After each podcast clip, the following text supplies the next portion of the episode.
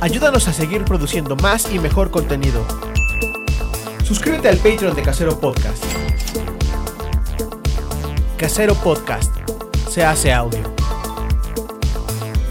Las opiniones vertidas en este podcast son responsabilidad de quien las emite. Casero Podcast. Se hace audio.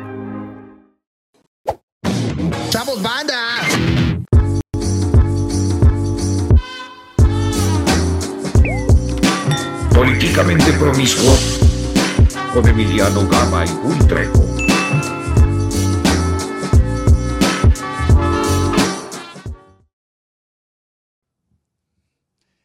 Dragones, dragonas y bandita promiscua, bienvenidos a una emisión más de Políticamente Promiscuo. Yo soy Emiliano Gama, le mandamos un beso y un abrazo al Gui Trejo que se enfermó en su segunda semana, ¿tú crees? No, hombre. Así que este, muchas ganas de empezar y que, que no, que ya quiero que. ya- yo pensé que ya se habían olvidado de mí y ¡pum! que se enferma. Que se enferma, pero tenemos la, tenemos la impresión de que afortunadamente no es COVID. Entonces, pues ya nada más está en su casa ahí mocoso y tosiendo, pobrecito. Pobrecito. Oye, un saludo a toda la gente que se está conectando a nuestra transmisión en vivo. Axel Yael, que nos dice atinadamente un comentario.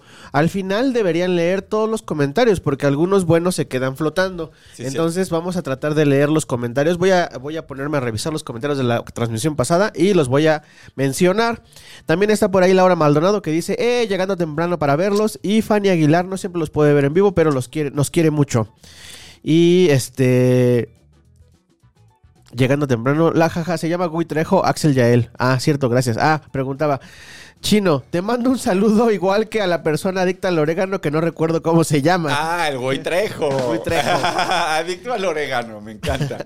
Y un saludo también a Esteban Fuentes que también está por aquí. Un saludo a todas estas personas, gracias por estar con nosotros y acuérdense que pueden ayudar a mantener a estos, a, pues esta hermosa instalación de Casero Podcast yendo al, Al Patreon, Patreon, al de Patreon. Casero Podcast, donde próximamente estaremos transmitiendo quizás algunos contenidos especiales. Y antes de empezar, como ya se va, a- como ya va a ser costumbre en este programa, vamos a discutir todas esas notas en las que no vamos a profundizar, pero que dieron de qué hablar esta semana. Ah, ¿Qué te parece? Perfecto, me, me parece excelente idea. Eh, Ok, entonces la primera que creo que es muy importante es la ministra. ¿Carnala? La, mm, Piña.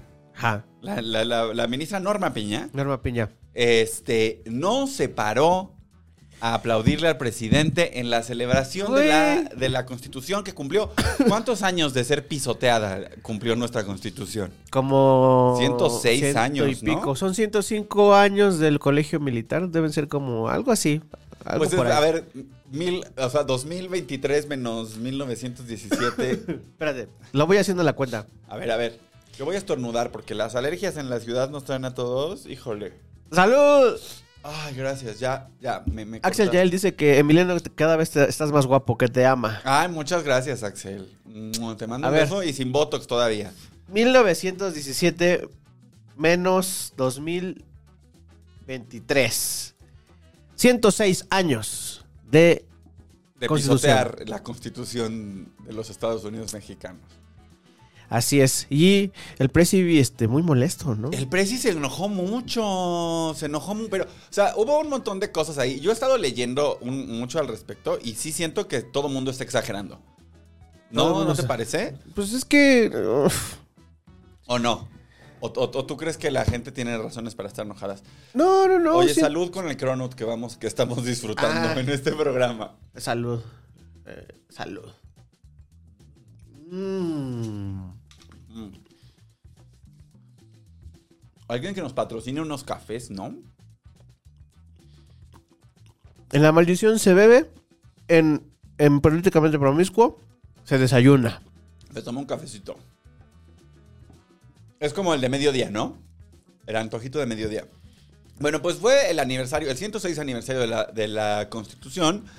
Eh, se celebró como todos los años en Querétaro, que es donde se promulgó. A la ceremonia estuvieron invitados los este, presidentes de los diferentes poderes, ¿no? Entonces estuvo el presidente de México, que es el jefe del Ejecutivo, estuvo el presidente de la Cámara de Diputados, Santiago Krill, que lo mandaron a sentarse ahí junto al baño, ¿no? Oye, güey, hablando de cosas que no vamos a comentar. ¿Ya, ya sabes de qué te voy a hablar? No, a ver. Eh, Santiago Krill está haciendo TikToks. No mames. Soy un constitucionalista. Y tengo mi constitución. La de, la de presumir. La de trabajar. La de... La constitución de la constitución. Está increíble. A mí me gustó. Es que, mira, Santiaguito Krill, este, tiene mucho tiempo que... Aquí está el TikTok de Santiago Krill. ¿Qué cosa? A ver, vamos a ver. ¿Qué tiene? Santiaguito Krill tiene muchas ganas de ser presidente. Y ya ves que se le cebó con Fox. Este, y le ganó el señor Felipe Calderón. Que, por cierto, sí vamos a hablar de la nota, pero yo, O sea, va yo, más adelante. yo lo dije, yo lo dije. Y ya está miado el señor Calderón. Ya anda. Viejo miado. Ya anda de viejo miado el señor Calderón.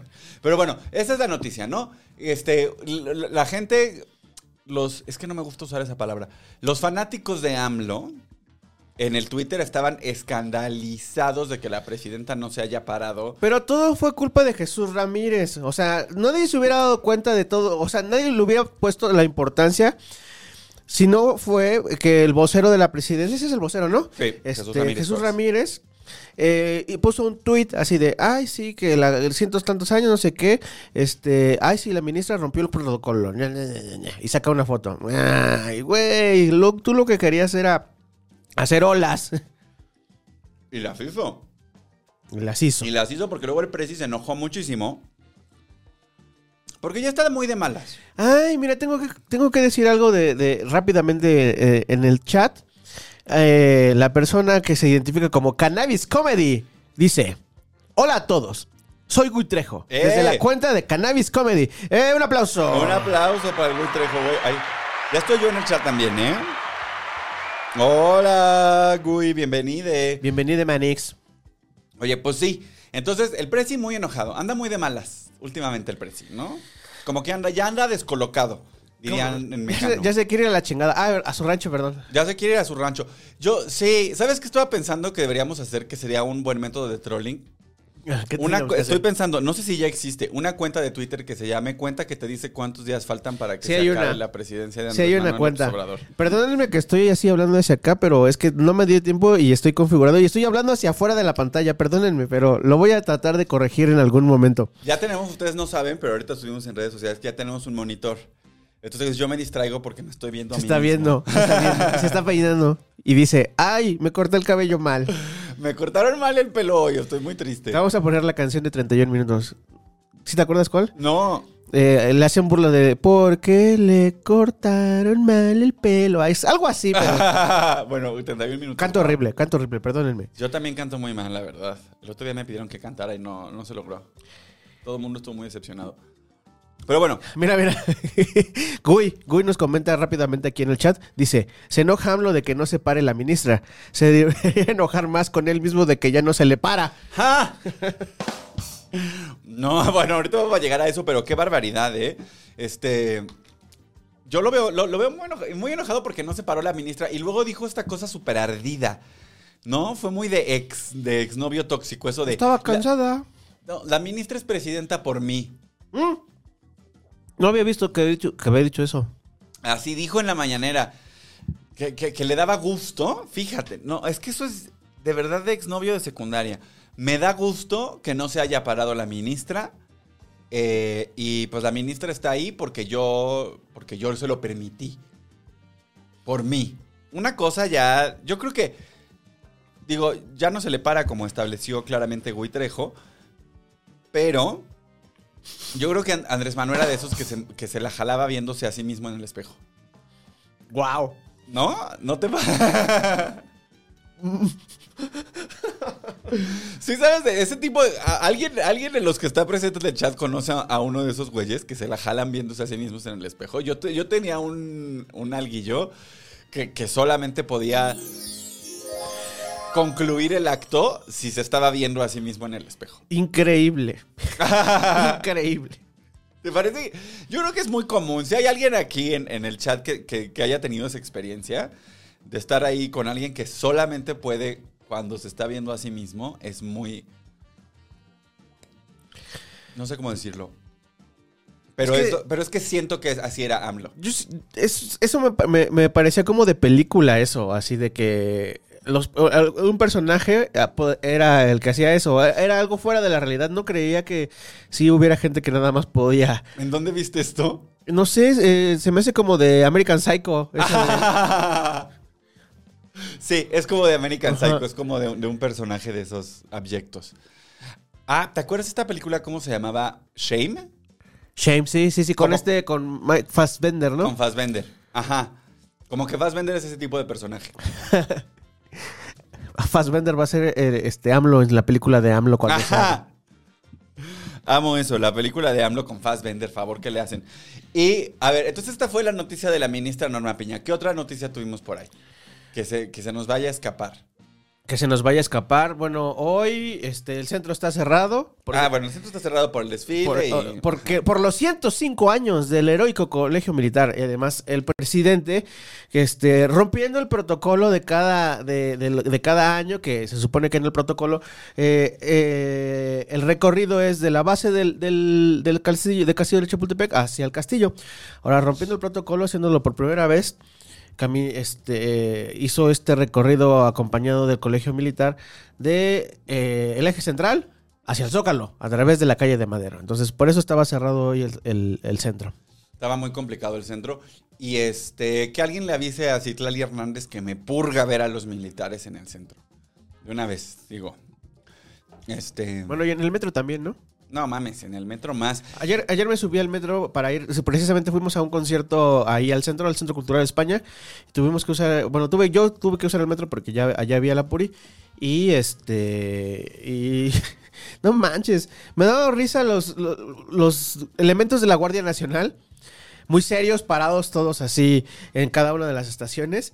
Y creo que el, el que llegaran los elementos de la Guardia Nacional era así como la bandera de salida para que los policías auxiliares estuvieran en chinga en el teléfono, así revisando sus cosas, así mientras están en el, en el, en el, en el andén. Entonces Oye. me, me dio mucha risa. Que por cierto, cabe mencionarle a todo el público que nos ve que estamos ya preparando el episodio especial con toda la información sobre el metro, pero vamos a hacer un trabajo muy puntualito. Muy, vamos a, a- a hacer un trabajo periodístico a detalle. Entonces, ya pronto viene la discusión sobre No se lo pierda, no se Y lo pierda. luego, ¿qué más? Bueno, el- el- la, la tragedia terrible en Turquía y Siria, El sismo. el sismo, que pues bueno, pues es una enor- enormisísima tragedia. Y en Siria particularmente... es- Les llueve sobre mojado porque, eh, o sea, est- tienen una, eh, están en una guerra civil y además tienen este desastre. Entonces, Sí, está muy horrible. Y a ver, ojalá que de algo bueno pueda salir de esta tragedia y que todos los poderes internacionales que están involucrados en mantener la guerra civil en Siria, este, pues logren un armisticio o algo, por lo menos para atender la tragedia, ¿no? Es porque ya es... Guerra más terremoto suena demasiado... un abrazo a toda la pandilla, este, Que nos escucha. que nos escucha En Siria. en Siria y en y Turquía. y en Turquía. Este, y pues bueno, solidaridad hacia allá. Y nacional, ¿qué más tuvimos? Ahí Nacion- estamos. Ah, Ay, bueno. bueno. hablando del metro, a un señor se le atoró el dedo en la puerta del metro, ¿viste? Ay, güey, no mames. Es que no entendemos, no entendemos. O sea, sí, la, la jefa de gobierno dice, no, que es este sabotaje y así, pero no mames. O sea, la gente también eh, trata mal las instalaciones y hace eh, Tonterías. Sí. tonterías. Ayer precisamente que iba para el centro, o sea, yo dije, ah, bueno, a- ojalá que este, est- los eventos de los últimos días hagan conciencia en la gente para que no fuerce, la- no, Las no fuerce las, puertas. las puertas del metro, para que no esté este, Estorbando. estorbando y todo eso. Y precisamente ayer, un güey corriendo, se mete y no alcanza a entrar, se queda a la mitad y entonces este, eh, abren la puerta y entonces se, se, se- se traba y entonces tienen que abrir y cerrar otra vez. Entonces es un rollo. Eso precisamente hace que se descomponga las, Las puertas. las puertas y... Pues a este señor se le atoró su dedito en la puerta. Y, el- y viste que cuando lo estaban rescatando, lo único que decía el señor era, les juro que no estaba intentando sabotear el metro. Ay, no mames. Es que claro, porque la señora que se le cayeron las aspas de su lavadora, Así que... que- la fueron a meter a Santa Marta Catitla. De hecho, allá está circulando un video de su testimonio.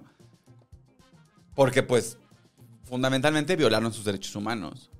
eh, durante varios días en un invento. O sea, le inventaron. es- la Fiscalía de la Ciudad de México es ya, o sea, la tierra de la fantasía. Ya es, o sea, como escribe tu, pro- eh, diseña tu propia aventura. Ahí la, la, la fiscal Ernestina Godoy te invita, o sea, si no hay un, un delito para el cual meterte a la cárcel, te lo inventa. ¿No? Y entonces, bueno, Eso es- es- es- es- está complicado porque... Está feo porque- em- empezamos con cosas así, eh, sabotaje para el metro, pero después pueden este, irse a, a cosas más graves, ¿eh? No, pues en eso están. O sea, justamente en lo que está ya el, el- el asunto del metro es hacia allá. Y por eso este pobre señor que se le atoró el dedo, Aquí dice, estaba nada más diciendo, les juro que no intenté sabotear el metro. Les, les prometo que yo no lo intenté sabotear. Nuestro querido Gui dice, no le metas al dedo al metro que se traba. Se resetea. ¡Ah, medio dedo! El paso del metro. Ay, no. Bueno, siempre antes de meter un dedo pregunten, eso es lo único que yo voy a lo único que yo voy a aportar a esto. ¿Y qué otra noticia, Gui? ¿Qué, qué noticia traes por ahí que se nos que se nos esté resbalando y que sea relevante antes de, pasar a la obsesión de esta semana? Bueno, rápido. eh, bueno, en lo que eh, Gui nos escribe algo en el chat. eh, eh, la sección deportiva, hermano, porque ya te voy a dar de sección de deportes cada que veamos. que- que- bueno, cada que esté. Selección mexicana, ya se, se escogió el nuevo técnico, es Diego Coca, que estaba en los Tigres. Ah, y además el tam- también es pambolero, o sea que ya se ya ni modo, ya tenemos una sección de deportes. estaba en los Tigres, están aceptando. una- es bueno, es la propuesta. Se nada- trajeron a uno que estaba jugando en Europa, al Tigres, ¿no? Ah, pero ese, es este- ese era un examericanista, se llama Diego Laines. Diego Lainez se fue a Europa, fracasó y regresó a México. regresó a. México. A Ah, está bien. Y, Y está guapo Diego Lainez, a ver. Eh, eh, y también eh, este fin de semana es el Supertazón, entonces este, estén atentos a las Ah, y va a estar Rihanna. hasta Rihanna. Va a estar Rihanna y eso va a estar muy bueno, la verdad. Dice, uy, que lo de Tabasco y los fajos de dinero. Sí, cierto. Laida Sansores. Uf, eso no se nos puede ir para nada. Pues resulta que descubrieron a una senadora y a dos, este... Senadora, exalcaldesa de Álvaro Obregón, creo es. Era, y también. No, la que es exalcaldesa de Álvaro Obregón es Laida Sansores herself. Ajá. Ella, la mujer con el peor tinte pelirrojo del mundo. Este, fueron una ex senadora de, una senadora de Morena y dos, este, dos personas del gabinete de Laida Sansores salieron uno- unos videos donde los expusieron recibiendo dinero en efectivo, lo que se sospecha que eran alrededor de un millón de pesos en efectivo, que en realidad, ¿viste los videos de cuánto es? No. Un millón de pesos en efectivo es mucho menos dinero de lo que yo pensaría. O sea, bueno, en volumen, pues. Eh, ah, volumen, ajá. O sea, es más dinero del que, del Del que que, tengo. del que veré en algún momento de la vida. Espero yo sí ver un millón alguna vez en mi vida. Aunque sea pasar por enfrente. Este, pero son muy poquitos billetes en realidad, ¿eh? O sea, unos fajos, pues billetes de 500. No son tantos, pero bueno, este, descubrieron aquí, a- los, los cacharon, salieron unos videos que yo no sé. Digo, para empezar, ¿quién toma todos esos videos? ¿Y cómo es que no han aprendido si ya los cacharon 80 veces haciendo exactamente lo mismo? No, o sea, es como... ¿Están tontos o qué? Están tontos. Miren a Genaro García Luna, que dice que se, se clavó 750 millones de pesos y nadie se dio cuenta. Y estos idiotas, un Todo millón de todo todo los lo grabaron cachando. con- un millón de pesos los grabaron. No, pues oye. Mal negocio. Pero bueno, pues Laida Sansores es uno de los personajes más abyectos del- de la cuarta transformación. No sé qué opinas tú. Que es la venganza de Alito. ¿Tú piensas que es la venganza de Alito? Pues estaba, lo, lo estaba, estaba duro y dale con los martes del jaguar. ¿O si eran los martes o los miércoles del jaguar? Son los martes del jaguar. y del ahora, jaguar. pum, mira. Que es su versión de la mañanera, básicamente, ¿no? Ay, qué hueva. Es muy, es muy de hueva. Y bueno, pues con esos temas, este, ese tema, pues es lo mismo de siempre, ¿no? O sea, es dinero en efectivo desviado del, del erario público. erario público. Para pagar campañas de Morena. Finalmente estos videos son de, de la época de campaña del año pasado, o sea, no del antepasado, del 2021. Y pues eso hace sospechar que la campaña de la era Sansores fue financiada en parte con dinero ilegal. Este. Y también la de Sansores traía el problema de que ya la habían mencionado en el juicio de García Luna. Cosa que está este, interesante el, el juicio. El juicio de García Luna, aquí tenemos la nota, pero vamos a empezar con la obsesión de la semana. ¿Qué te parece? Venga, vale. Claro que sí. Hoy vamos a ver, este, mi obsesión de la semana es, es que estoy yendo a Whisky Lucan. Estoy, sí, estoy yendo a Whisky Lucan todos los días y en Whisky Lucan hace mucho frío. Y estoy yendo allá porque participo como eh, coordinador de juegos en la Casa de los Famosos. En Telemundo, todos los días de 6 a 8. En Telemundo Internacional. Este, y estoy ahí en los juegos y me muero de frío. Me muero de frío permanentemente. Entonces, esta es una chamarra que me parecería adecuada para protegerme de las inclemencias del tiempo. Es una chamarra de la marca Dublé. Doble. Dublé. Esta marca es una marca japonesa encabezada por, ahora les digo, Masayuki Ino. Masayuki Ino. Y es, este, pues, eh, se ha vuelto en una de las favoritas, sobre todo en, en las pasarelas de París. En su última pasarela, que pueden ver en el, en el YouTube, hizo una cosa en la que todos los, todos los modelos traían una máscara con la cara como de una chica asiática y el pelo rosa. Ajá. Y luego, y entonces caminaban en una esquina, era como una esquina, como que salían de una estación de metro y cruzaban la esquina. Entonces ahí como que desfilaron todos los looks y al final del... Y estaba muy padre porque incluía cuerpos diversos, un chico en silla de ruedas, un- una chica con una prótesis en la pierna, este, diferentes tamaños y al final, del, al final de la pasarela todos se quitaron la máscara Ajá. y entonces se descubrió que algunos looks que eran como muy femeninos los estaban portando Hombres, hombres. Y, o sea, como que hizo una cosa muy, muy chida. Entonces, eh, Dublé, wow. Si usted quiere ser. Y tiene un poco esta cosa como de, de la casa Mosquino, que es como que tiene sentido del humor y que utiliza elementos como de cultura pop y de, y de estética urbana para integrar en sus colecciones. Entonces, Esa chamarra, ¿sabes? Me parece como de estas de, de North Face. ajá. Esas que no, que es de las de jamás me verás con frío. Sí, se las me de hace como, panista. La se me hace como panista. que va a estar calientita. Sí, sí, y es, es muy bonita y tiene como un, un print de jaguar. Hablando del martes del jaguar. Este, ¿Sí te gusta el Animal Print, Emiliano? a mí me gusta, el- algunas aplicaciones de la Minimal Print me gustan mucho. Algunas aplicaciones. Algunas. Esta en particular. Está bonita y esta chamarra tiene un costo Sí. de 119.100 yenes. No hay mal que por bien no venga. Es un chingo de dinero. Es un, bueno, pues es, es muy escandaloso. Ajá. Ciento- pero eh, die- 119.100 yenes equivalen a 17.150 ¿Pesos? pesos.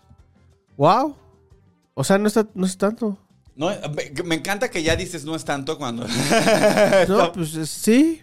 Estamos hablando de una chamarra de casi 20 mil pesos.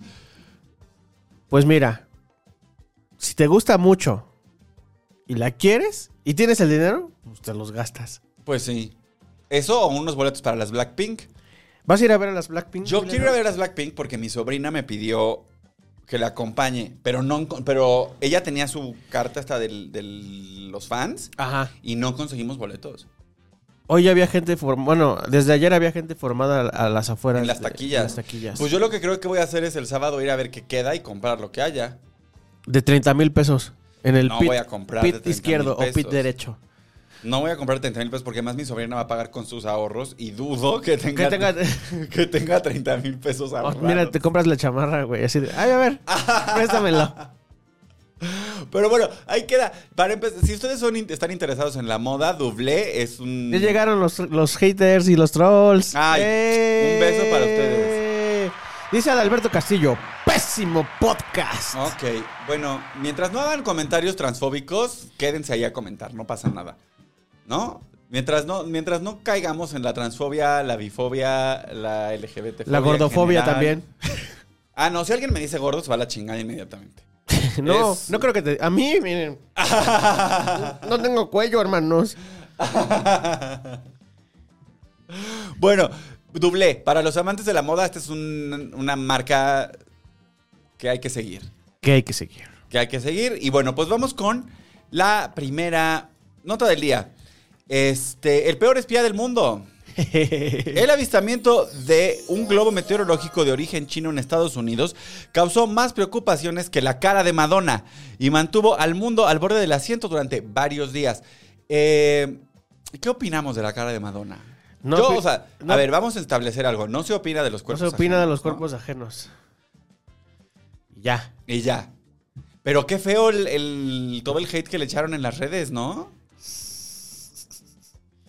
Sí, la verdad es que no, no, no hay que opinar de los, de los cuerpos a- ajenos. Este, le echaron mucho hate en redes sociales, pero este, pues déjenla, así le Ahora, gusta. yo voy a decir una cosa. A mí me parece que como todo lo que hace Madonna, eso que decidió hacer con su cara es también una... o sea, es una tomó una decisión estética y tomó una posición al respecto de lo que estaba haciendo. O sea, creo que, digo, cuando te haces una cirugía que es así de evidente y que hace lo que hizo ella con su cara, Sabía. sabía y estaba y quería provocar ese efecto, ¿no? O sea, como, como que tiene mucho esta cosa de que, ¿te acuerdas cuando iba a cumplir 40 y era como, yo siempre voy a, ¿sabes? Yo, o sea, yo voy a siempre demostrar mi edad y siempre voy a estar como, voy a ser como soy y voy a dejar que mi cuerpo envejezca. Y, y creo que cuando tomó la decisión de hacerse eso en la cara, lo hizo de manera muy radical. O sea, como que dijo, voy a hacer algo radical. Algo que se note y que a simple vista comunique qué es lo que quiero decir. Y lo que quiere decir es muy evidente, como de, pues, me quieren joven para siempre, Ahí está. ahí está. ¿no? Y sí, es choqueante. O sea, sí, sí la ves y dices como, ¿qué pasó aquí? Pero eh, me parece que es parte de, de- de lo que la ha caracterizado siempre como artista, que es tomar decisiones súper radicales que le van a ocasionar ese tipo de crítica y ese tipo de de confrontación y llevarlas hasta el último hasta la última de sus consecuencias. Yo le aplaudo. Le aplaudo mucho a mi Madonna querida. A los que no le aplaudo es al Partido Comunista Chino. Nuestro querido Goy dice, Goy dice, Madonna puede hacer lo que quiera, es una reina. Aplausos. Es una reina, efectivamente, y yo la voy a ir a ver en agosto. Un saludo a Lili Rebollar que ya está acá en el chat y a Jorge Palacio. Les mandamos un beso y un abrazo. Sí, Lili Rebollar es de nuestras consentidísimas, ¿no? Súper consentida. Súper consentida. Lili. Una vez nos mandó unos chiraquiles, ¿te acuerdas? Sí. Dice Alberto Hernández Mérida, por fin regresó el abdomen de México. Aquí regresó. Saludos desde Budapest. ¡Ay! Budapest. Eso, eso está. ¿Qué horas son en Budapest ahorita? Ya es de noche. Ya es de noche. Ya deben de estar cenando esos güeyes. Ya. O en la merienda. Oye, pues bueno, ahora que vaya a Budapest. este. un- tiene uno de los primeros sistemas de metro del mundo, Budapest, ¿sabías? No, no sabía eso. Ya, eh, sí, tiene 109 años, creo, el, el- el metro en Budapest. Pero bueno, pues un saludo hasta allá, hasta la hermana República de Hungría. De Hungría. Perfecto. Bueno, el peor espía del mundo. Ah, el globo. Globo. El globo espía. ¿Qué pasa con el globo espía? Pues había un globo chino perdido por Estados Unidos. En las vísperas de la visita del secretario de Estado este, a la República Popular China, había un globo los- meteorológico sobre Estados Unidos. y luego uno sobre América Latina. Y el globo meteorológico además entró por Alaska, viajó, atravesó Canadá, llegó a Estados Unidos donde lo empezaron a, a- a seguir. Y luego lo tumbaron. Y eso provocó que el secretario de Estado de Estados Unidos cancelara su, Su viaje visita. a Beijing. Anthony Blinken se llama. Anthony Blinken. Este canceló su viaje a, a Beijing y. Pues qué malos espías son los chinos, ¿no? Al parecer. O, o qué buenos son, que están todos distraídos en eso mientras sus hackers están revisando algunas otras cosas. Digo, en general ya el Partido Comunista China, chino ya no, ya sabe todo de nosotros. Yo tuve un. ¿Tuviste un, un- ¿tuviste un novio chino? No, ay, ojalá. Sí me gustan los asiáticos, la verdad. Este, no, ¿ya viste esta cosa que se llama Physical 100 en, No. en, en, en Netflix? No. Cuéntame, ¿de qué va Emiliano? Pues son gente, o sea, son como atletas Ajá. de diferentes disciplinas que pasan pruebas físicas absurdas. O sea, la primera prueba física que tienen que hacer es los cuelgan y tienen que estar agarrados de los brazos de una estructura metálica Sí. y abajo hay una alberca. Estás bien mamado, Emiliano. Ya, deja de presumir. Ah, ahorita no tanto, porque la casa de los famosos me tiene. ¿No has hecho ejercicio? Me tiene con, con poca capacidad para hacer ejercicio. O sea, poco tiempo. Ahorita se van a romper las redes cuando te vean todos haciendo así. bueno, y entonces, pues, ojo, ya sabemos que a través de Huawei, Ajá. el Partido Comunista Chino ya tiene toda la información sobre todas las personas del mundo, ¿no? A través de Huawei y a través de el incipiente TikTok antes de que lo comprara Microsoft. También a través de. ¿Cómo se llama la de, la el Amazon chino? Alibaba. Alibaba. Este. Shane. Shane. Pues a través de todas esas empresas. Entonces ya, o sea, el Partido, ya el Partido Comunista Chino sabe con cuántos hombres me han costado. Ahí pásenme el dato, si, si lo, si lo tienen, porque yo ya perdí la cuenta hace, hace un tiempito. Este. Y pues el, el globo climático lo bajaron, mandaron un avión bien acá, tumbaron el globo y descubrieron que efectivamente sí tenía equipo para recolectar información. Entonces, pues no sé, los, los- los republicanos estaban muy, muy enojados de que, de que el señor Biden no tiró el globo más rápido.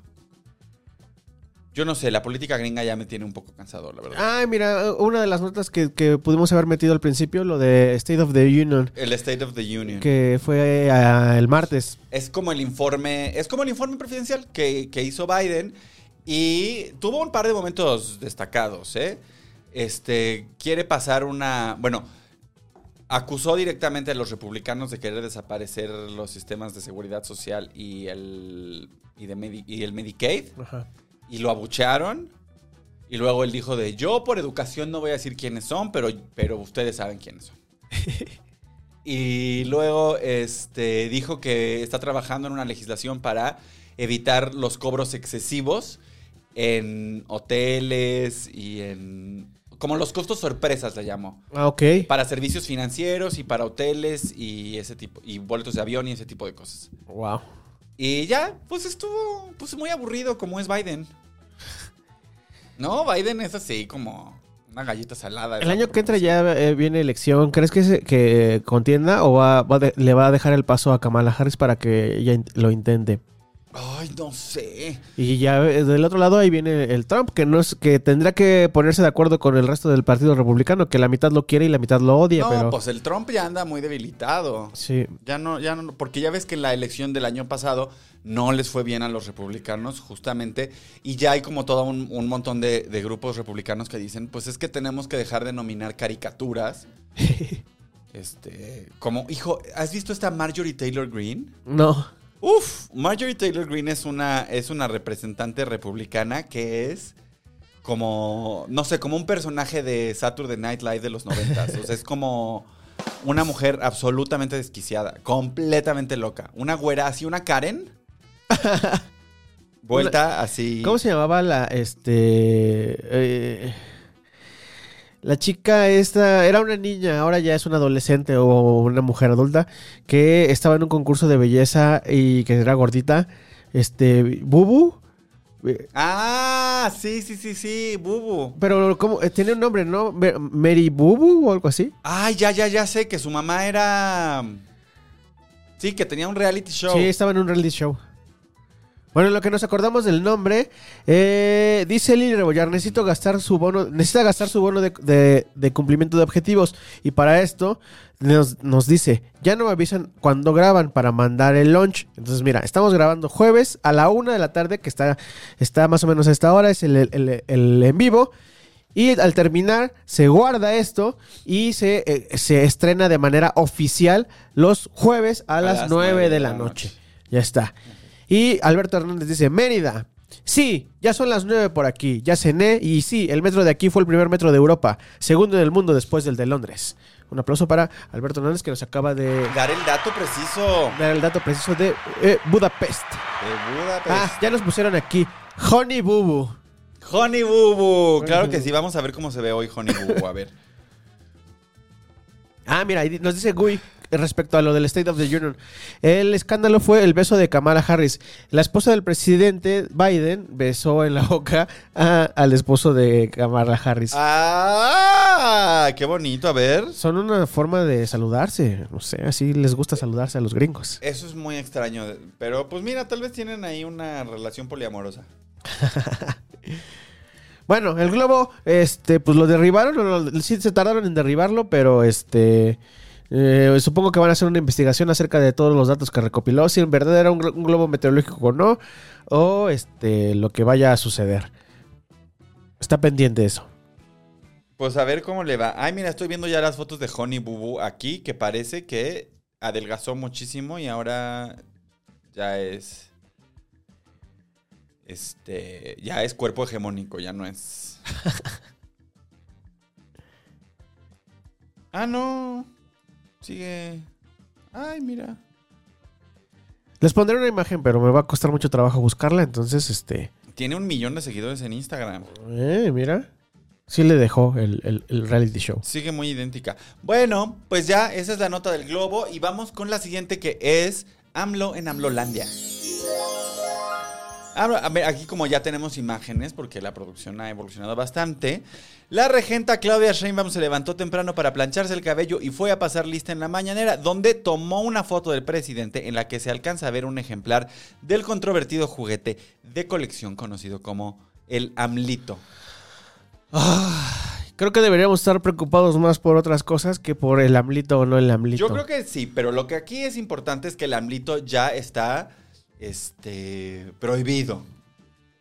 Bueno, no sé si prohibido, pero ya el Tribunal Electoral dijo que pues no se puede estar repartiendo AMLitos. Que luego yo ya no entiendo esas declaraciones. No, porque ya ves que eso tiene varias semanas. Sí. Y entonces, este, ¿lo- ¿no viste que también Marcelo sacó su muñeco en, un, en uno de sus eventos del pre-campaña ilegal? Son unos payasos, o sea. Sí, son unos payasos. Y no sé, porque ¿te acuerdas que con Peña Nieto también salieron unos, unos Kens de Peña Nieto? Mm, De esos no me acuerdo. Güey, No, no, no, de Peña Nieto hubo así unos, unos juguetes que eran un Ken con Ajá. su copetito y su bandita presidencial. Hijo. Y de, y de Peña Nieto también había botarga, fíjate. Así como de AMLO, que si hay botarga de AMLO, había una botarga de Peña Nieto. Que Bueno. ya descubrimos además que ser botarga es mucho mejor negocio que, es, que, Ah, que estudiar una el- carrera. la nota ¿no? del doctor Simi que les pagaban mucho mejor, que, que ganaban mucho más una botarga del doctor Simi que cierto, eh, en cierto estrato del periodismo, pues. Y les dan, no, y les dan prestaciones. ¿Pero quién tiene prestaciones en el siglo XXI, chino? No manches, yo las tengo que, me las tengo que pagar a mí mismo. Claro, yo también tengo que pagar un, este, un seguro de gastos. Ahora que ya no tengo mi casa Televisa, este, me tengo que pagar mi seguro de gastos médicos. Pero ahora tienes tu casa Telemundo. Ahora tengo mi casa pero no me dan prestaciones.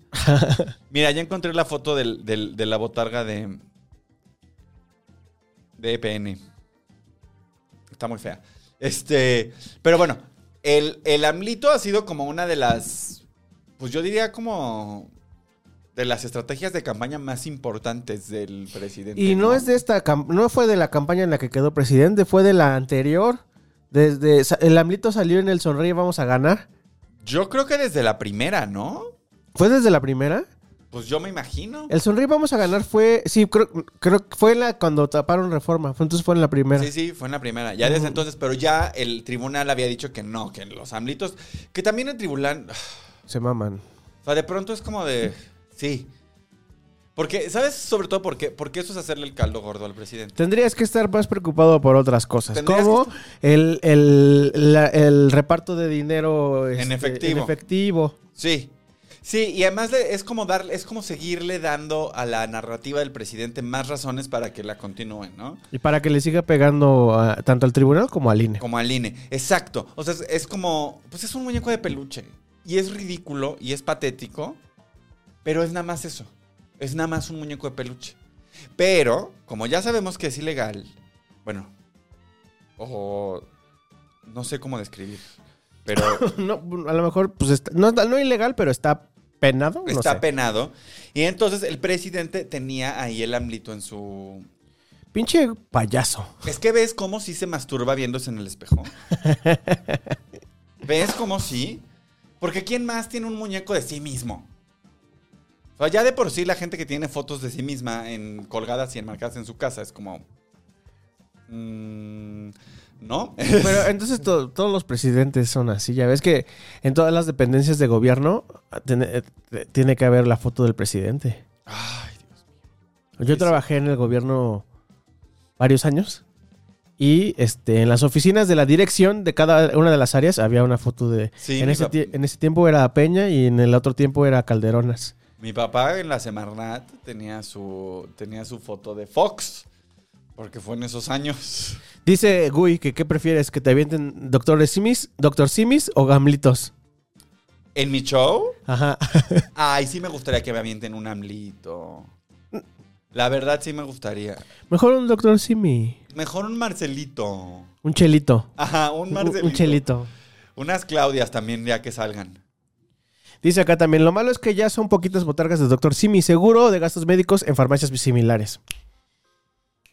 Ahí está. Bueno, pero el- el- las farmacias similares son el seguro de gastos médicos del- de todos los mexicanos. es, es el, es el seguro popular que quedó cuando quitaron el Exacto, seguro. quitar el seguro popular. Sí, pues yo cuando, cuando tengo una cosa que no es grave, que no requiero hospital, sí voy al doctor Simi. La verdad. cuando te dio tu COVID, ¿fuiste al Doctor Simi?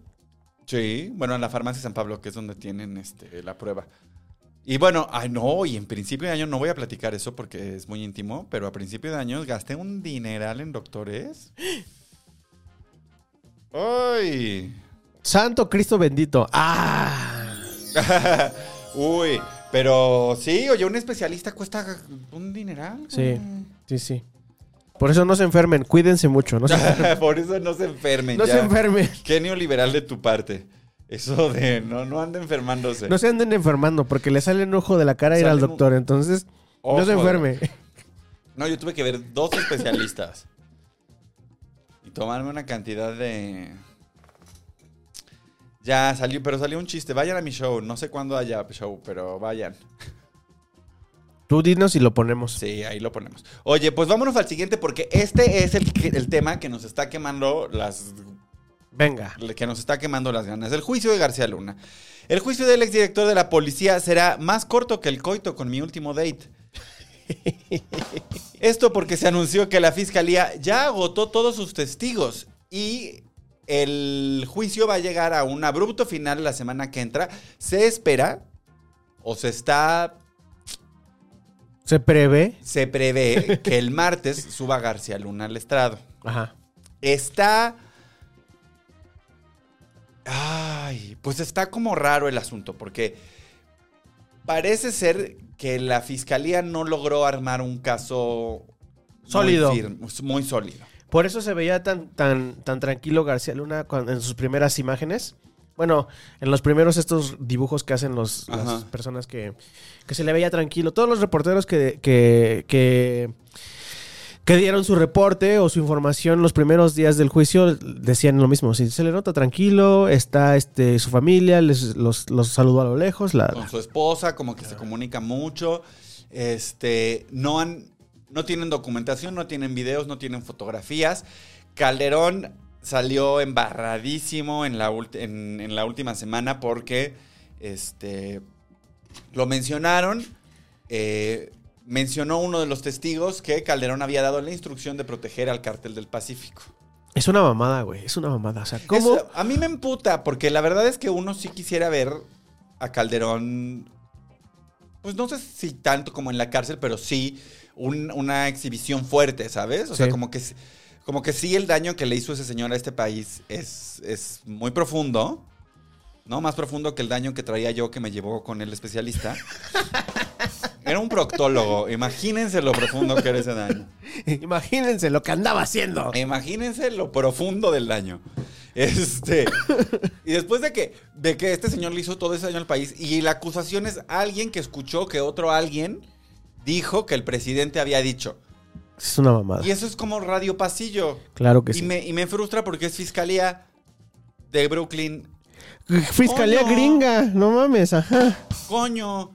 ¿No? Y entonces, como que este abrupto final de la, del, del- del juicio, pues habla muy mal de la Fiscalía de Brooklyn, por lo menos en este caso. Ahora, ya habíamos discutido desde la vez pasada que muy difícilmente un jurado de norteamericanos va a declarar inocente a un mexicano. De cualquier cosa. ¿Sabes? O sea, en ese sentido, yo no le tengo esa fe al sistema de justicia norteamericano porque, pues, sí es un sistema de justicia que tiene muchos sesgos de clase y Sí. muchos sesgos raciales. Pues yo no creo que, le va, que lo vayan a declarar inocente. No. Y además con, tan metidos con eh, eh, en el precisamente en el State of the Union eh, hubo un gran parte del discurso metido en el asunto del fentanilo. Y entonces con el asunto de, con el rollo del tráfico de drogas seguro este no, este güey no, no se va no, No, se no se va a ir como no se va a ir. inocente. Pero si deciden ponerlo a hablar el martes en el estrado, puede revelarse muchísima información, sobre todo de los de las redes de corrupción en la DEA y en la CIA. Pues ojalá, ojalá. Que se ese es, el, ese es el tema. Eso es lo que tú querías desde, la- desde el episodio pasado dijiste así de ojalá queme a todos esos güeyes así. Es que la verdad, a mí me parece, ya a estas alturas, o sea, el problema del fentanilo, son algo así como 100 mil personas que murieron por, por este, por, por sobredosis de fentanilo en, el año pasado en Estados Unidos. Lo voy a buscar para, para verificar Para ese el, dato. el dato correcto. Murieron por sobredosis de fentanilo. En lo que eh, Emiliano checa el dato, yo les puedo decir que saludar aquí a la bandilla que está todavía. Rocío Córdoba, Oli, Rocío, Laura Maldonado se está riendo de que los enfermos se enferman porque quieren. Los enfermos se enferman porque quieren. ¡Wow! ¡Wow! Tec de Monterrey, 2023. Y dice este dice Gui, cuando le toque a García Luna en el estrado va a tener más rating que de, de Last of Us. que por cierto, por cierto, para la banda que no sabe, el episodio de The Last of Us se estrena el viernes, no el domingo. Entonces, por si está- para que estén atentos, porque no quisieron competir con el Super Bowl. Entonces, este viernes hay episodio de The Last of Us. Va, nada más era darles el dato cultural. Bueno, pues miren, aquí está ya la cifra. Según el. Ay, soy un tarado. Lo cerré. este. Bueno, 92 mil muertes por fentanilo en 2022 en Estados Unidos. Entonces, este. Pero es de. En el tema de la guerra contra las drogas, es. ay. Pues es que es complejo, porque al final no se puede detener a los cárteles de la droga mientras los gringos le sigan vendiendo armamento de guerra a los cárteles. Pues sí. ¿Sabes? O sea, como que de- detener el tráfico de fentanilo mientras estos güeyes pueden ir a Texas y comprar un tanque en Walmart, pues es... ¿No? O sea, ¿cómo, cómo se hace eso? Es un círculo vicioso, o sea, tiene- ellos tendrían que hacer la regula- eh, tendrían que regular las armas pa- y, la- y su, ven- su venta y a, a partir de ahí ya este eso im- impactaría en las este o, o hacer una acción más fuerte en, en cuan- en- en No, cuanto pues al sí. tráfico de armas, Sí. entonces No, y también hacer, hacer, o sea, bajarse de esta lógica en la que solamente, o sea, todos los traficantes de drogas son negros y mexicanos y darse cuenta que pues alguien de ese lado de la frontera se está enriqueciendo con el tráfico de fentanilo y empezar a agarrar también a sus capos. sus capos. agarrarlos y nombrarlos también. Porque esta cosa de que no existen y de que todo lo opera el Chapo desde Sinaloa, pues no me, yo no le, ¿sabes? No, dices, no mames. Yo no le entro, yo a esa narrativa no le entro. Entonces, a mí sí me gusta la idea de verlo ahí en el estrado diciendo sí a DEA, órale. ¿Qué es lo que quiere evitar la fiscalía desde el principio del juicio? Y un poco, me parece, estamos especulando nada más, que... Somos especuleros. Especuleros. ¡Ay, qué bonito! Estamos especuleros nada más. Y este. Pues el hecho de que hayan adelantado, porque se había anunciado que el juicio iba a durar ocho semanas. Y apenas está iniciando. está estamos en la semana 3. Y ya se va a acabar. Y ya se va a acabar. Entonces, eso habla de que la fiscalía Les dieron vuelta. no tenía un caso. O ya habló. O ya habló y ya entró al, al sistema de testigos Protegidos. Mm. Que esa es otra. Que haya dicho, sí voy a hablar. Este. Pero pues ahí a, a- a quién estaría protegiendo. A Calderón. Oye, dice Axel ya, la última vez que fue a Walmart ya no tenían tanques. Me ofrecieron una camioneta de asalto, pero no me convenció. Axel Yael es un gran comediante, deberías de venir. Axel Yael, sí, sí, a ver, quiero ver cómo es su, quiero, quiero ver cómo es su icono. No, pues nada más tiene ese... Es, una, es una- nomás. Pon una foto, Axel, para que te veamos tu carita. Bueno, este, ya, pues eso, el, el juicio, de García Luna que vamos a, te- a seguir, pues hasta el martes, que se acabe. Este. Y bueno, hay mucha apuesta, porque además el presidente ha estado ocupando una sección de su mañanera todos los días en hacer una actualización de cómo va el, caso de García Ah. Porque Luna. quiere, ¿qué? Que quiere que la gente sepa cómo, cómo va. Ajá. Tiene que ser información pública. Y bueno, viste que ya el New York Times hizo un- una nota en la que dijo así como del fiscal no tiene pruebas de nada. Ujú. O sea, también el caso está empezando a resultarle contraproducente a la fiscalía, que también eso puede ser una de las razones de que hayan adelantado, como de llevamos dos semanas. Y no sale nada así de ya. Vámonos. Vámonos rápido porque más saben el riesgo de subir a ese señor al, al estrado. Ay, bueno, pues miren, un saludo a García Luna. Pues pendientes para ver qué es lo que pasa con, con esto en, en el transcurso de estos días. Ahora sí, vamos, vamos a, porque ya se está empezando a trabajar el episodio especial sobre el, El metro. sobre el metro de la Ciudad de México. Me metí en un vagón del metro y no he podido salir. ¿Qué no ¿Quién te- es- quién Café hace Tacuba, esto? Café Tacuba. Ay, Café Tacuba. ¿Qué, ¿Qué otra canción del metro hay? Está la del Metro Valderas. Metro Valderas. Del... Ah, que esa queda con la nota que vas a hablar ahorita, ¿eh? Ah, claro. A ver, pónmela. En la estación del Metro, Metro Val- No, porque no, Valderas. no, nos este, monetizamos y si ponemos música que no está, este, que no es, no hemos comprado, nos desmonetizan, Manix. Entonces no podemos poner. Mejor cantamos. A ver. Tengo que hacer aquí las cuentas. Bueno, la modernización de la línea 1 del metro dio por concluida la obra civil en el tramo que va de Pantitlán a Salto del Agua, por lo que se espera que pueda comenzar a hacer pruebas en marzo de este año. O sea, todavía falta hacer, o sea, colocar el balastro, las vías, el, este, la señalización, la electrificación y todo eso ¿De Pantitlán a dónde? de Pantitlán a Salto del Agua. A Salto del Agua, ok. Se estima que la modernización de toda la línea representa una inversión de 37 mil millones de pesos. Y es que no no entiendo bien cómo funcionó o cómo fue que, se- que hicieron el- la modernización de esa línea, porque eh, no sé si se habían dado cuenta nuestros demás este, podescuchas, pero esa línea lleva modernizándose de- desde que tengo memoria. Entonces ya habían cambiado algunas estaciones, la estación Cuauhtémoc, la estación este, Isabela Católica, entonces ya había, eh, había nuevos trenes ahí. Y no sé, siempre como que lo arreglaban y luego este, paraba y luego otra vez lo volvían a arreglar y así. Ah, pues es que justamente ya que, hagamos el episodio del metro, vamos a comentarlo a detalle. Pero lo que, lo que se sabe, digo, primero lo primero. Con ese presupuesto podríamos comprar 2.156.679 Chamarras. chamarras duple. Siento que aquí se está haciendo la inversión correcta, ¿no? O sea, en vez de chamarras duble, modernizar el metro. Estamos de acuerdo, ¿no? Eso sería como una chamarra para cada habitante de... ¿Qué ciudad tiene dos millones de personas? Puebla, quizás. Bueno, la modernización de la línea 1 es, digamos, el gran pendiente que había. ¿No? Desde hace, como, como sabemos, está cumpliendo 53 años de existir eh, esa línea. Sí. Y, eh, pero es una de las más complejas porque es de las que tiene más afluencia de, de pasajeros. Pues es que días. va de oriente a poniente extremo extremo. y este y pues es atravesada casi por el resto de las de las De todas, de todas de las líneas. todas. Sí, sí. O sea, sí es una línea muy, muy importante.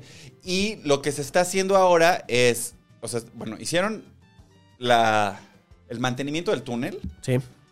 que es este, se llama túnel austriaco, la técnica con la que se hizo el... Ay, Emiliano enseñándonos de arquitectura. ¿eh? Entonces, e- ese está hecho con túnel austriaco, entonces hicieron como el, el- el mantenimiento de toda lo... que a eso se refiere obra civil. ¿No? Van a cambiar las vías, van a cambiar el sistema de comunicación, van a cambiar los trenes, van a traer 20 29 trenes nuevos y la promesa es que una vez que entren en operación, la frecuencia de los trenes va a ser de minuto y medio. Wow. Para eso se necesita un nuevo sistema de comunicación. El promedio ahorita un centro de es control de nuevo, cuatro sí. minutos en todo el sistema. Cuatro minutos de espera entre un tren y otro. La línea no va a estar pasando cada minuto y medio. O sea, sí es una mejoría sustancial. Ajá, importante. Muy importante. Eh, Tiene trenes nuevos. Va a tener trenes nuevos. De estos trenes que ya son continuos para que no haya cruising en el último vagón. Eso no les importa.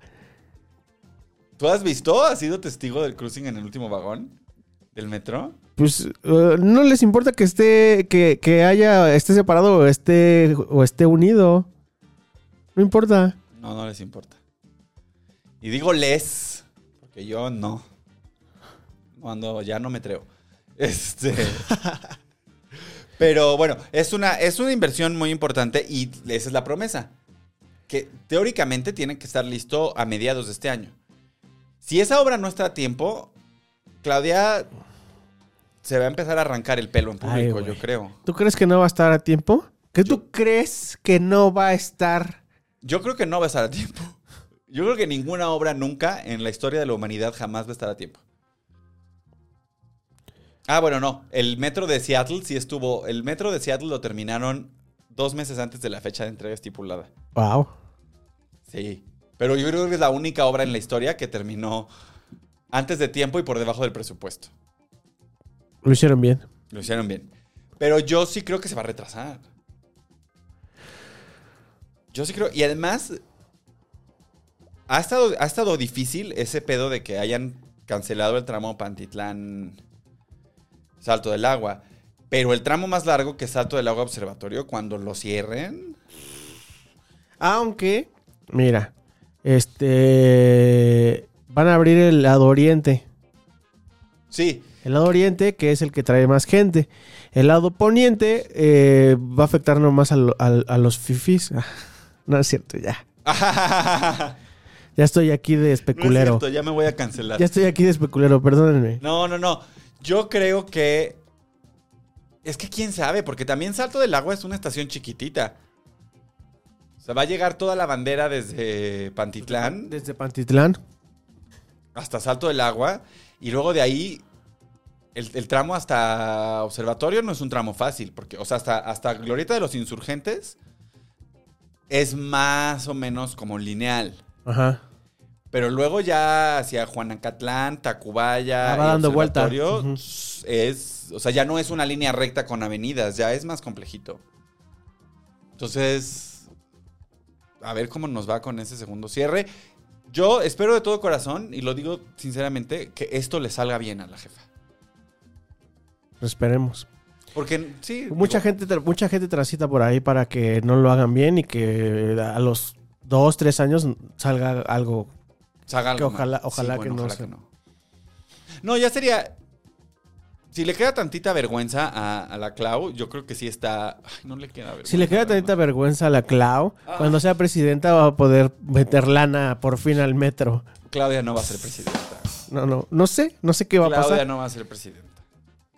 ¿Tú qué crees? ¿Tú de verdad crees que sí? No. Gui Trejo, Gui Trejo que es el que dice que ya, que vamos a tener Morena para siempre. ¿Qué dice? Ah, mira, Gui Trejo ya, ya comentó aquí.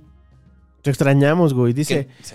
pero ese tramo es más fácil de liblarla a través de la línea 9. Yo creo que se refiere al tramo de el poniente, el tramo Ajá. poniente. El tramo pon- sí, es ah, cierto. porque es importante mencionar que la línea 1 y la línea 9 son casi paralelas. Paralela. Ajá. De hecho, la línea 9 se diseñó para que fuera Un Eh, desahogo de la línea 1. No solo desahogo, sino que hiciera el mismo recorrido más rápido. O sea, el- Ah, como express. Ajá. la distancia de estaciones en la línea 9 es mayor que la distancia en la línea 1. Ah, ok. Entonces va mucho más rápido.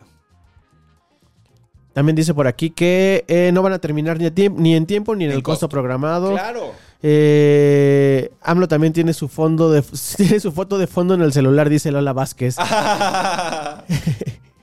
Tiene su propia foto de fondo en el Eh, celular. Respecto a lo que estábamos platicando hace rato, Axel Yael dice: La van a inaugurar, pero seguirán afinando detalles. De- Bueno, a ver cómo les va, porque ya ves que se quedó sin electricidad una estación de la línea 12 que recién reinauguraron. Sí. eh, eh, no sé, ya está, ya está listo el nuevo centro de control, porque también eso es, es- eso es Todavía importante. Entonces, de hecho, lo que sucedió es que Para la línea 1 iban a comprar 30 trenes. Ajá. Y uno de esos trenes lo cambalacharon por un nuevo centro de control. Entonces por eso Con son un- con- 29 trenes y no 30. Pero, co- pero con un tren te da para establecer el centro de control. Pues ¿No, sí. no sería más. Pero es que eso, a mí eso es lo que me da más coraje. Que digo, no mames que por el precio de un tren podían haber cambiado el centro de control hace 10 años. Ah, mira. Pero lo dejaron envejecer y lo dejaron que se quemara. Se viene programa especial del metro. Se viene el programa especial del metro y vamos a descubrir en realidad quién es el verdadero responsable del colapso del sistema. El colapso del sistema. Y el abandono desde 1997 que entra la izquierda a la ciudad es cuando empieza, se empieza es a cuando empiezan los problemas, pero los problemas se agudizan. Ya les voy a contar. Venga. Ya les voy, manténganse atentos porque yo creo que ya la semana que entra voy a tener listo eso para que lo discutamos aquí con el con el maestro del orégano. Con el señor que está en el chat del día de hoy, ma- mandando en el chat, eh, nuestro querido Gui dice, yo digo que será el secretario de gobernación el candidato de AMLO. Estamos a gusto. Pero, híjole, si Adán es, pero si es Augusto lo van a hacer pomada en las casillas. Yo la verdad es que ahora, yo, ustedes saben mi opinión sobre Marcelo Ebrard, pero yo creo que es el único que podría ganar. A Claudia la van a arrastrar. Si Claudia es la candidata, la van a arrastrar. Así. No va a haber de otra. Y si es a, Dan Augusto, que es súper antipático. Digo, la cosa, y es lo que insiste siempre el señor Gui, es que no hay candidato de izquierda. Digo, No. no hay candidato de la oposición. La oposición no tiene a quién postular. No. Dice, el Miguel de la Madrid. Ah, no. Sí. O, o Santiago Krill. Ay, mi Santi. Le mandamos un beso, pobrecito. No, pues no. No, pues no, pero. No, pues es que tiene la ilusión. Él vive con la ilusión de que ya se le haga por fin. Porque no pudo. Al final no pudo ser el candidato de Fox, ¿no? Ujú. Y luego no. Y luego en la siguiente. Volvió a perder contra Ricardo Anaya. Imagínate perder una elección contra Ricardo Anaya. Que- que- ah, mira, en las notas que, que, que tenemos que dar de pasadita, Ricardo Anaya reapareció en un evento del PAN en Estados Unidos el- al principio de la semana. el. Perdón, es que leí aquí un comentario de Axel Yael que ya quiere. Este. Ya quiere hacer su stand-up aquí. no, que dice que ya quiere, que ya espera el programa del metro con tantas ansias como el concierto de Taylor Swift en México. A diferencia del de Taylor Swift en México, el programa del metro sí va a suceder. Sí va, sí va a ocurrir. Eso sí es. El maestro del orégano, perfecto. Ya vamos a decir orégano porque, lo- porque no me dejaron subir a TikTok ¿El otro? el- eh, un, un clip en el que Gui comentaba que se iba a fumar un gallo en la regadera. Ah, Y TikTok va. me dijo, Nel, chavo, Nel. El ojo que todo lo ve. El Partido Comunista Chino. Dice Laura, es como en Avatar, maestro orégano. sí, yo creo, Gui está participando aquí. Yo creo que el, el único candidato que tiene del oficialismo que tiene realmente posibilidades de ganar sin, sin que parezca un fraude o una elección de Estado es Marcelo. Porque si ponen a, a- a Claudia o a Dan, Es este. la sospecha va a ser que fue un fraude siempre. Es la máquina del Estado. Es la máquina del Estado. Se han favor- convertido en lo que juraron destruir. Pues yo creo que nunca juraron. destruir Son esto, ¿eh? el Anakin Skywalker de esta novela llamada Episodio 3. Llamada cuarta transformación. Estaban destinados a ser los elegidos y mira, se convirtieron en lo que juraron destruir. Sí, es cierto. eh. Eso fue muy ñoño, perdónenme. Gracias por la referencia de Star Wars. Creo que en este programa no hemos tenido suficientes referencias de Star Wars. Dice que Axel que le rompiste el corazón por Ay, decir Axel, lo, lo siento. lo de Taylor Swift. Pero no te preocupes, Al. ¿Por qué no vas a verla en Houston o en San Antonio? Que es casi como México. ¿No? Ahí está, es casi como Monterrey. Pues es prácticamente Monterrey. El servicio se encuentra momentáneamente detenido en la línea 9, maniobras para rescatar a una persona arrollada en las... Ay, no. Gracias. Dice, dice Lili Rebollar que esto fue el día de ayer. No, y luego también se, se le fue la luz. Uy, uy, bueno. Este, ya estamos, ya estamos. Se nos acabaron las notas por hoy. ¿Qué se nos está quedando fuera? ¿Qué no hemos comentado? no, pues ya comentamos este hace rato en nuestra sección de las rapiditas. Esas, así se va a llamar las rapiditas. Las rapiditas, perfecto. Que son las notas que ya pasaron. Que ya pasaron y que hay que comentar, pero nada más para no dejar. Exacto. Y ya. Y ya. Al principio, antes de. Acuérdense, así va nuestra escaleta: presentación, las rapiditas, eh, obsesión de la, Obsesión de la semana, semana. y luego las notas de- para, para, este, Para discutir. para discutir. Y pues ya. Con eso nos vamos por el día de hoy, mi queridísimo Chine. Gracias, Emiliano, por permitirme estar contigo una vez más. Una vez más, pues tú eres la- el 80% de este evento. ¿De qué hablas? No, soy como el 65. Órale. Y, y luego está el, el 25% que es El maestro del orégano. el maestro del orégano que anda enfermo. Le mandamos un befote, esperemos. que ¿Maestro del orégano o maestro orégano? Maestro orégano. ¿no? Maestro No, orégano. maestro orégano. Maestro orégano. Y yo, que estoy aquí nada más viéndome bonito. este, como todos los jueves. Eh, pues eso es todo. Esto fue Políticamente Promiscuo, una producción de Casero Podcast para Chávez Banda con la producción en línea del chino. La participación es especial Gui Trejo. Guión, Hoy a través del chat. hoy a través del chat. Eh, un guion de Emiliano Gama. Yo soy Emiliano Gama. Gracias por vernos, escucharnos y sentirnos. Nos vemos la próxima semana a la una y media. En vivo y a las 9 eh, en el estreno oficial.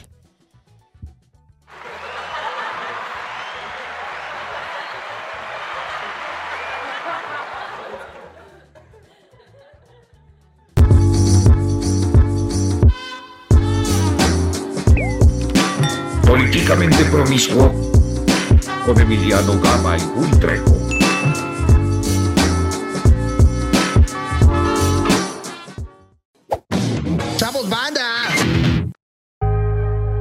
Trejo. Casero Podcast.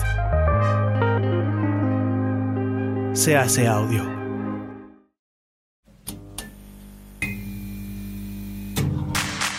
Ayúdanos a seguir produciendo más y mejor contenido. Suscríbete al Patreon de Casero Podcast. Casero Podcast. Se hace audio.